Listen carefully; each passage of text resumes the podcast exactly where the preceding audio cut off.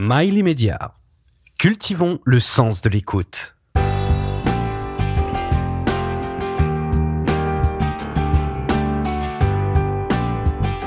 Intellectuellement délinquant avec Alex Rail. Zoé Brisby, c'est la deuxième fois que je vous reçois. Cette fois-ci, c'est pour votre dernier ouvrage qui s'intitule Les mauvaises épouses aux éditions Albin Michel. On commence par un décor lumineux et inquiétant, car nous sommes tout de suite plongés au sein de, du village qui s'appelle euh, Artemisia Lane. Artemisia ou Artemisia Lane? Ça dépend si on le dit à l'américaine ou à Ah, la Comment on française. le dit à l'américaine? Artemisia. Artemisia Lane. De la base militaire américaine du Nevada, en plein essai de la bombe H. On est d'accord que la bombe H, c'est la bombe à hydrogène? Bombe atomique. Ah ouais, mais la bombe H et la bombe à hydrogène, c'est c'est différent. Ok.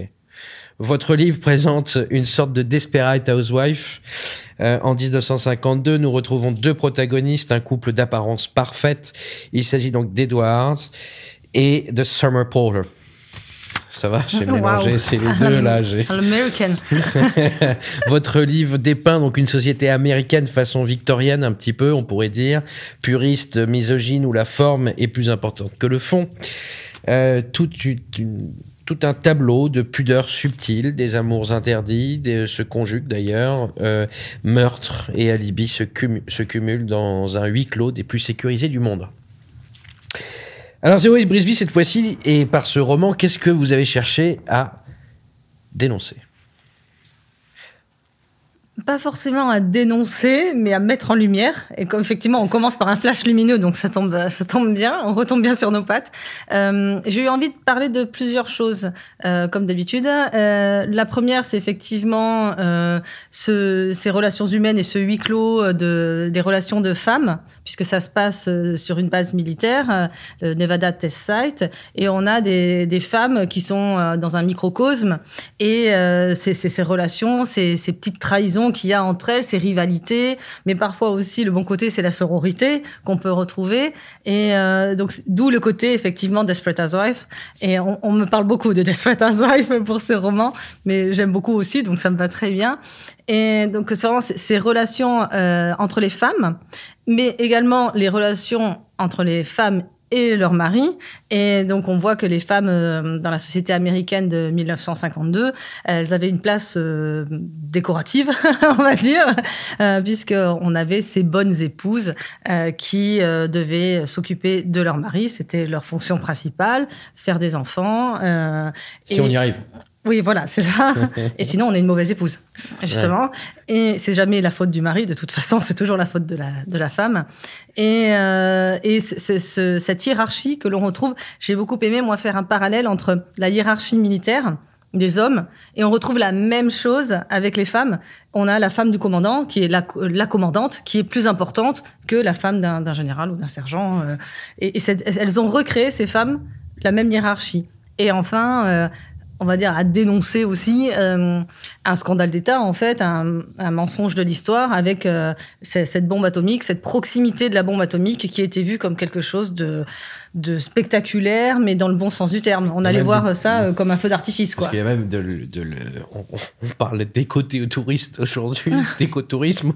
On peut parler de d'atomique tourisme. Ah, mais totalement, c'est exactement ça. et même de, de culano, culano tourisme, de culano euh, avec euh, l'aspect cuisine, Ah, culinaire. Parce qu'on parle de barbecue atomique et de cupcake atomique. Ouais, Hein, le gastrotourisme.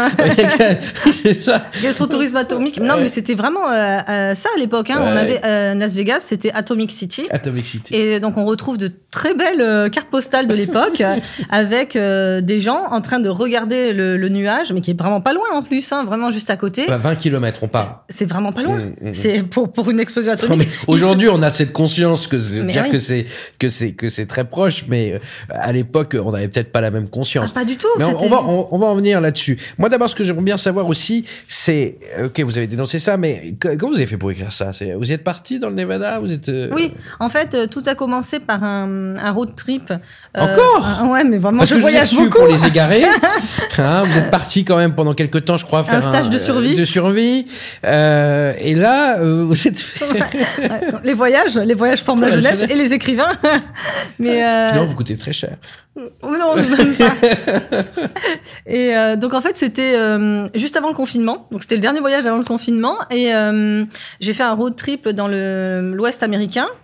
Et euh, j'avais pas du tout hein, cette idée en tête, mais j'ai été marquée euh, par les paysages, euh, notamment tout ce qui est Bryce Canyon, Grand Canyon, Monument Valley, Vallée de la Mort. Et c'est un paysage euh, brut et d'espèce de mémoire des lieux et une mémoire de ce qui s'est passé avant l'homme. Parce qu'on voit les États-Unis, c'est quelque chose de très récent par, par, par rapport à nous, la vieille Europe, ils n'ont pas beaucoup d'histoire par rapport à nous. Mais en fait, ils existaient avant l'homme, avant qu'on en parle, avant qu'on arrive et qu'on colonise euh, l'Amérique. Et j'ai ressenti une espèce d'émotion vive de... Un, on va me prendre pour quelqu'un de mystique après, mais, mais c'est vrai, en, en, côtoyant, il y avait des Indiens sur place et tout. Et j'ai vraiment une mémoire du lieu. Et je me suis dit, mais ces pierres ont vécu des choses. Et j'ai eu envie de creuser. Et puis, comme euh, de, par ma formation, je suis historienne de l'art, je, je, je, suis toujours en train de, de m'intéresser à l'histoire. Et je connaissais un petit peu cette histoire vous de la votre curiosité. Ouais, voilà. Et donc, j'ai commencé à, à, creuser par rapport à Las Vegas aussi, euh, qui était une ville que je pensais détester, mais que j'ai trouvé ça super. C'est complètement superficiel, c'est du bling bling. Et si on le prend tel quel, c'est très drôle, c'est un Disneyland pour adultes. Et donc j'ai commencé à creuser et puis euh, voilà, j'ai mélangé tout ça et, et ça m'a donné l'idée. Voilà. Pourquoi 1952 alors, c'est les années 50 et 60, après, euh, aux États-Unis, c'est vraiment une, ma période de prédilection. De par la, le côté parfait que l'on retrouve là, à cette époque, et qu'on l'on imagine. Hein, vraiment, on idéalise cette période euh, par les films. Euh, moi, j'ai été vraiment euh, nourrie de, de, tout ce qui était euh, Hitchcock, Cary Grant, et, et, et on les, on les dont vous parlez d'ailleurs. Ah, mais je les adore. et d'ailleurs, le personnage principal euh, en, en, est, en est folle. comme Summer en est, est, folle de Cary Grant. Oui. Là, il y a un peu de moi sur le Cary Grant, fan de Cary Grant. Il y a un peu de vous chez, chez Summer chez, chez tous, on va dire. Ah ouais mais même les méchants, c'est un peu moi. Mais ils sont tous un peu moi. Et... Même chez Harry non, là non. là, non. Là, là, pas celui-ci. mais euh, c'est vrai que donc là, le côté euh, glamour qu'on ouais. retrouve, mais et quand on sait maintenant en fait euh, ce qui pouvait se passer et donc le, le recul qu'on en a maintenant, on se rend compte que c'est glamour et candide. Et, et euh, j'aimais avec... bien travailler sur cette dichotomie entre le côté euh, glamour, mais dangereux aussi, toxique de l'atmosphère atomique. Et donc, euh, voilà, c'est un livre dangereusement glamour. Moi, en dehors de Desperate Housewives, j'y vois deux références, et d'ailleurs du même réalisateur, c'est Kubrick, avec Docteur Folamour ah ouais. et Lolita. Ah, pourquoi Lolita? Parce que tout est dans l'apparence, le ouais. truc parfait, vous voyez, les mœurs qu'on ne doit pas déposer, les mœurs victoriennes qu'on pourrait appeler, euh, tardives, qu'on a, le puritanisme américain qu'on connaît bien et que qui à cette époque-là est, est quand même en, en, en, plein dans son apogée avec le macartisme qu'on connaît. Enfin, bref, euh, euh, et là-dessus j'ai fait de, de, le parallèle pas du tout sur Desperate Housewives où finalement les pesteuses, ok, on les reconnaît, machin. Euh, Qu'aujourd'hui vous avez un pull à l'abri vente de camp peut-être, mais oh, j'aurais un petit col Claudine, pour être bris. non, mais c'est peut-être la couleur qui m'évoque le gazon bien tendu, vous voyez ce que je veux dire. Mais euh, si, euh, mais voilà, ça m'a évoqué vraiment, ça m'a vraiment inspiré ces deux films en noir et blanc qui est Docteur Folamour et euh, Lolita. Je sais pas ce que ça vous évoque chez vous. Euh, c'est la première fois qu'on qu me fait référence à ces, ah oui, à ces, à ces deux films-là. Effectivement, la, les dernières euh, références qu'on m'a faites, c'était euh, Thelma et Louise. Ouais. Pour le côté, effectivement, euh, duo de femmes. Et si, ah bah si, si, quand même, effectivement. Ouais.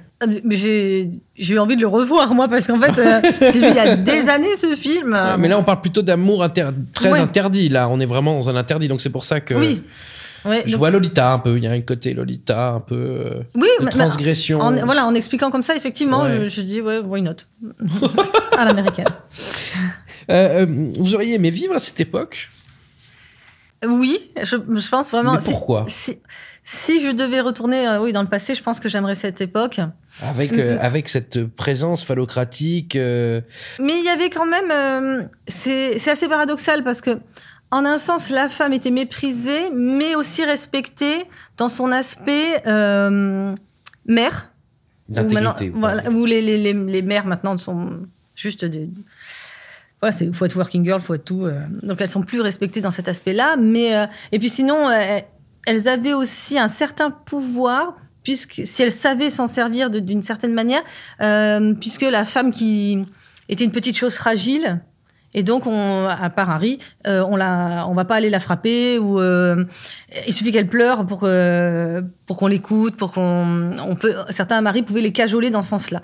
Mais après, sinon, euh, je pense que si j'y retournais en étant vraiment moi-même, euh, je pense que je serais une Charlie et aussi euh, un peu explosive. Justement, moi, ce que j'aimerais bien savoir, c'est à quel personnage vous vous identifiez le plus. Alors, vous me dites un peu tout, machin, mais si vous aviez le choix de choisir un de vos personnages entre, en femme, euh, entre Charlie, entre euh, Lucie, euh, entre, j'arrive pas à retenir son prénom, c'est terrible, entre Summer. euh, Summer, merci, euh, été, faut que je pense été. Euh, entre Summer, justement, laquelle vous prendriez des, des, des trois, Madame Burns, C'est j'allais dire Miss Burns. Miss Burns oui. C'est elle que vous prendriez? Mais un peu de toutes parce que euh, elles ont toutes des, des failles et des forces. Et c'est ça qui les Mais rend elle est très courageuse, Madame Burns. Ouais, moi je l'aime bien. Vous Et- vous situez comme courageuse? Je l'espère en tout cas. je, fais, je fais tout pour. hein. Mais oui, en fait, j'aime bien euh, euh, son côté on ne nous dit pas tout. Euh, et euh, elle a le recul, euh, et la, la sagesse de l'expérience aussi que j'espère avoir euh, un jour. Je- euh, en ça, je la trouve euh, attachante et aussi courageuse. Ouais. Vous seriez prêt à couvrir quelqu'un euh, Je dis pas le reste, mais à couvrir quel- comme elle, elle a couvert, Hum. avoir autant de courage qu'elle aujourd'hui? Oh bah oui, j'espère. Euh, Ouais. J'espère. J'espère qu'on est plusieurs à pouvoir le faire, à ça, en tout cas espérer savoir le faire le jour J. Ouais. Qu'est-ce qui vous inspire aujourd'hui les États-Unis? De l'espoir et de la déception. Quelle attache vous avez sur les États-Unis? Pour en parler euh, avec autant d'émotion quand je vous demande euh, ce que vous en pensez aujourd'hui? Bah, co- comme tout le monde, hein, je pense. euh, Non. Moi, j'ai pas de, par exemple, autant Ah ouais, pour les États-Unis. Non, pas du tout. Ah bah si, c'est quand même une- une- la première puissance mondiale et on en dépend tous. Donc euh, s'ils se mettent à partir à volo, on partira à volo aussi, on en dépend. Donc Ah, euh, vous pensez ça? oui, bah forcément dans un monde ultra mondialisé comme on est, on est dépendant, Vous pensez pas que interdépendant. les, les États-Unis ont toujours été à volo? Si on reprend vraiment Bah, dans nous son aussi. histoire. Nous aussi, de toute façon, en fait, forcément, on, on se construit. L'histoire est faite de- d'erreurs et, euh, et de, de l'important, c'est de justement comprendre où on a fait une erreur pour s'améliorer. Et c'est pour ça que pas mal de gens me disent qu'il y a un, un écho sur le présent maintenant avec ce roman. Justement, qu'est-ce que vous inspire aujourd'hui les États-Unis? C'est-à-dire à la fois de la déception ou de l'encouragement ou de l'espoir? Comment vous le, vous le situez là-dessus? Les trois, mon capitaine. Est-ce que vous pensez que nous vivons toujours, euh, nous, euh, chez nous, en France, euh, ou même ailleurs, plus en apparence qu'en profondeur? Ah oui, comme toujours. Ah ouais? On, on commence toujours par euh, l'extérieur et si ça se passe bien à l'extérieur, on, on voit l'intérieur. C'est toujours comme ça. On se fait une première opinion et si cette première opinion nous est favorable, on va aller creuser. Mais si c'est pas si c'est défavorable, on creusera jamais. Ouais, vous pensez qu'on a moins de, on a, on- ma question c'est de dire plutôt c'est aujourd'hui est-ce qu'on a, enfin, c'est mon point de vue, je, je vois que on a moins de mal à dire je vais pas bien qu'il y a 30 ans. Euh, oui. On a moins de peur à exorciser nos, bah, notre mal-être ou euh, le fait qu'on prenne des médicaments, qu'on aille voir un psychologue. Parce qu'il y a 30 ans, si Oui, non, on était considérés comme fous, on effectivement. était considérés comme malades. Oui, ben oui, ben là on le voit bien de toute façon dans le roman, puisque à fait, c'est pour ça que je vous pose tout, la question. Tout était effectivement en, en superficialité. Même de- le prêtre. Oh, alors lui, il est terrible. lui, il est terrible. Mais euh, Où il s'attend que qu'une chose, c'est qu'au drame. oh, ouais. Il espère que les drames, lui. Ouais. Parce qu'il s'ennuie tellement que il est content quand il reçoit les gens en confession. Oui, et puis même il y a pire que ça. C'est c'est c'est quelqu'un qui trahit un peu le qui trahit le Secret de la, le secret de la confession. Ouais. Et hum, oui, donc et- qui est l'équivalent masculin d'une peste. Alors je sais, je sais pas, un, un peste. mais oui, oui, effectivement. Donc euh, je pense que c'était vraiment sur ça que je voulais travailler. Mais en fait, dans tous mes romans, on, on retrouve cette idée de de, de pas s'attarder euh, à- qu'aux apparences et sur le fait qu'il y a une grosse différence entre ce qu'on entre ce qu'on montre et ce qu'on est et euh, entre la norme. Euh, moi, je, je je suis pas quelqu'un qui aime la norme. puisque la, de toute façon, la norme fluctue, la norme évolue. Et on voit bien que la norme des années 50 n'est pas la norme de maintenant. Oui, mais pourtant, vous dites qu'on est toujours euh, finalement dans l'apparence. et On n'a pas évolué. Ah bah alors, dans ces cas-là, on n'a pas très peu de changements finalement. La norme a changé, mais nous, est-ce qu'on a Ah, changé? La norme, qu'est-ce que vous appelez Comment vous définissez la norme? La norme, c'est l'ensemble de règles auxquelles on doit se plier pour être accepté par le groupe. D'accord. Et vous, vous, quelle norme à vous répondez par exemple? Bah, ça dépend parce que ça, ça s'applique à plein d'étiquettes en fait. Ça peut être. euh, Non, mais pour d'un point de la- vue, euh, d'un point de vue, euh, d'un point de vue, d'un point de vue de vos personnages justement. À quelle, à quelle, à quelle norme vous vous êtes plié pour faire appartenir cette norme à vos personnages? Parce que vous, vous seriez incapable de vivre tel que Summer. On est bien d'accord. Vous serez plus une Charlie, d'ailleurs, vous l'avez tout de suite dit. Oui, Euh, et finalement, Charlie, c'est la plus, moi je trouve la plus occidentale des personnages, celle qui nous ressemble le plus. Enfin, à notre La plus époque, d'un européenne, alors, la plus européenne Ouais. et la, la moins anachronique euh, des personnages. C'est une femme Euh, contemporaine par rapport à 1952, on est d'accord. Euh, oui, mais euh, et c'est ça qui est intéressant, je trouve, avec le personnage Mhm. euh, de Charlie, c'est qu'elle est, hum, elle est forte en apparence, mais on se rend compte que quand on, elle ferme la porte de chez elle, elle reste une femme des années 50, parce Battue. que malheureusement, elle n'a pas de, de perspective. Elle, elle, elle a beau essayer d'être une rebelle, elle a beau essayer de, de, de s'émanciper. Mais elle ne peut pas, puisqu'elle n'a pas de compte en banque, elle n'a pas d'argent proprement, à proprement parler, elle n'a pas de perspective, elle est mariée à cet homme-là et elle peut rien faire. Vous êtes en train de me dire que par rapport à ces normes, les- que les normes ont changé. Enfin là, là, vous parlez d'un d'un système établi, Hein en fait, qu'on n'a pas changé entre aujourd'hui et hier. Seules les normes, donc la forme, a changé. On est d'accord ou pas là-dessus? Mais que le fond reste le même, finalement, mais que la forme évolue? Non, Parce que les normes touchent le fond ou la forme? Les deux. Mais la, le, en fait, le fait de changer la forme va forcément changer le fond.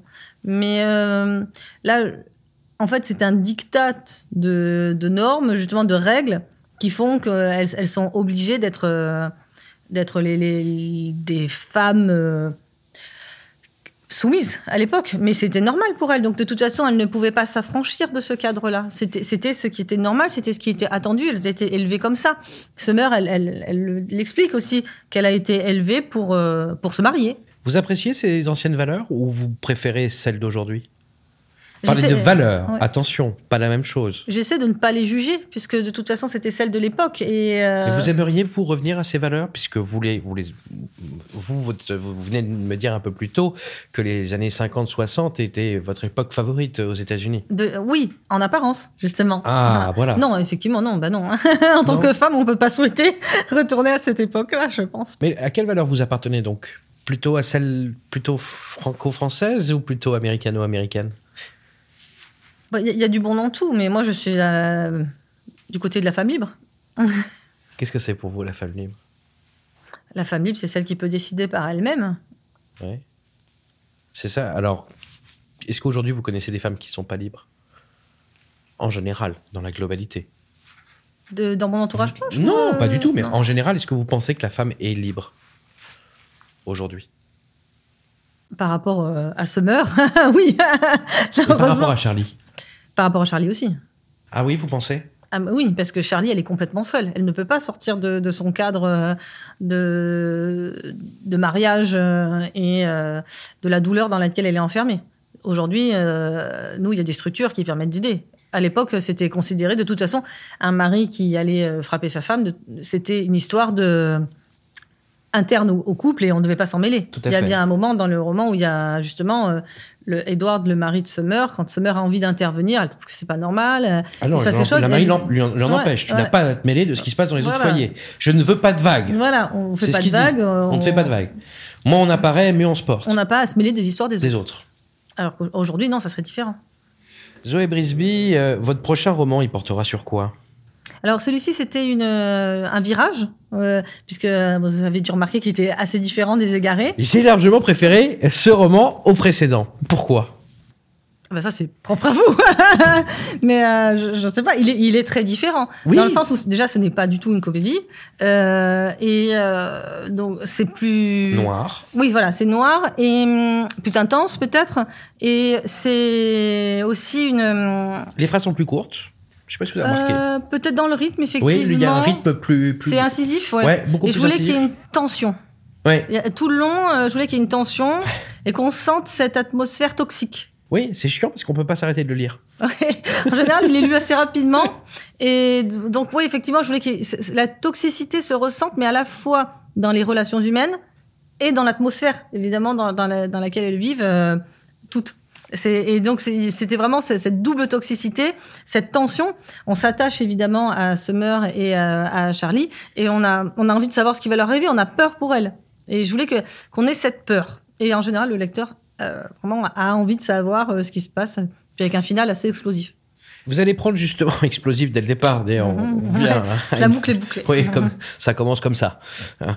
Euh, euh, qu'est-ce que qu'est-ce qu'on qu'est-ce qu'on qu'est-ce que vous allez votre prochain le futur de Zoé Prisby Euh, donc, euh, je vais continuer dans cette veine-là. Pourquoi? Euh, Ça Parce vous que plaît j'ai- j'ai adoré. Vraiment, j'ai adoré. Puis j'avais envie de, de me renouveler. J'avais envie de faire autre chose. Et euh, de cette plongée dans l'histoire, ça m'a vraiment plu. Donc, le prochain parlera aussi d'un événement historique aussi méconnu et qui mérite d'être mis en lumière. Qu'est-ce Avec des personnages attachants. Qu'est-ce qu'il vous faut pour vous inspirer? Des voyages? Oui, effectivement. Les voyages, mais euh, c'est l'humain. Ouais. Vos rencontres. Oui, aussi, c'est vrai que même des fois, euh, prendre le métro, ça suffit, écouter une conversation et entendre quelque chose qui se passe et ça donne un déclic. Et ça finit en dialogue dans le roman. N'écoutez plus la télé, ne regardez pas la radio. N'écoutez pas. Lisez le roman Les mauvaises épouses de Zoé Brisby aux éditions Albin Michel.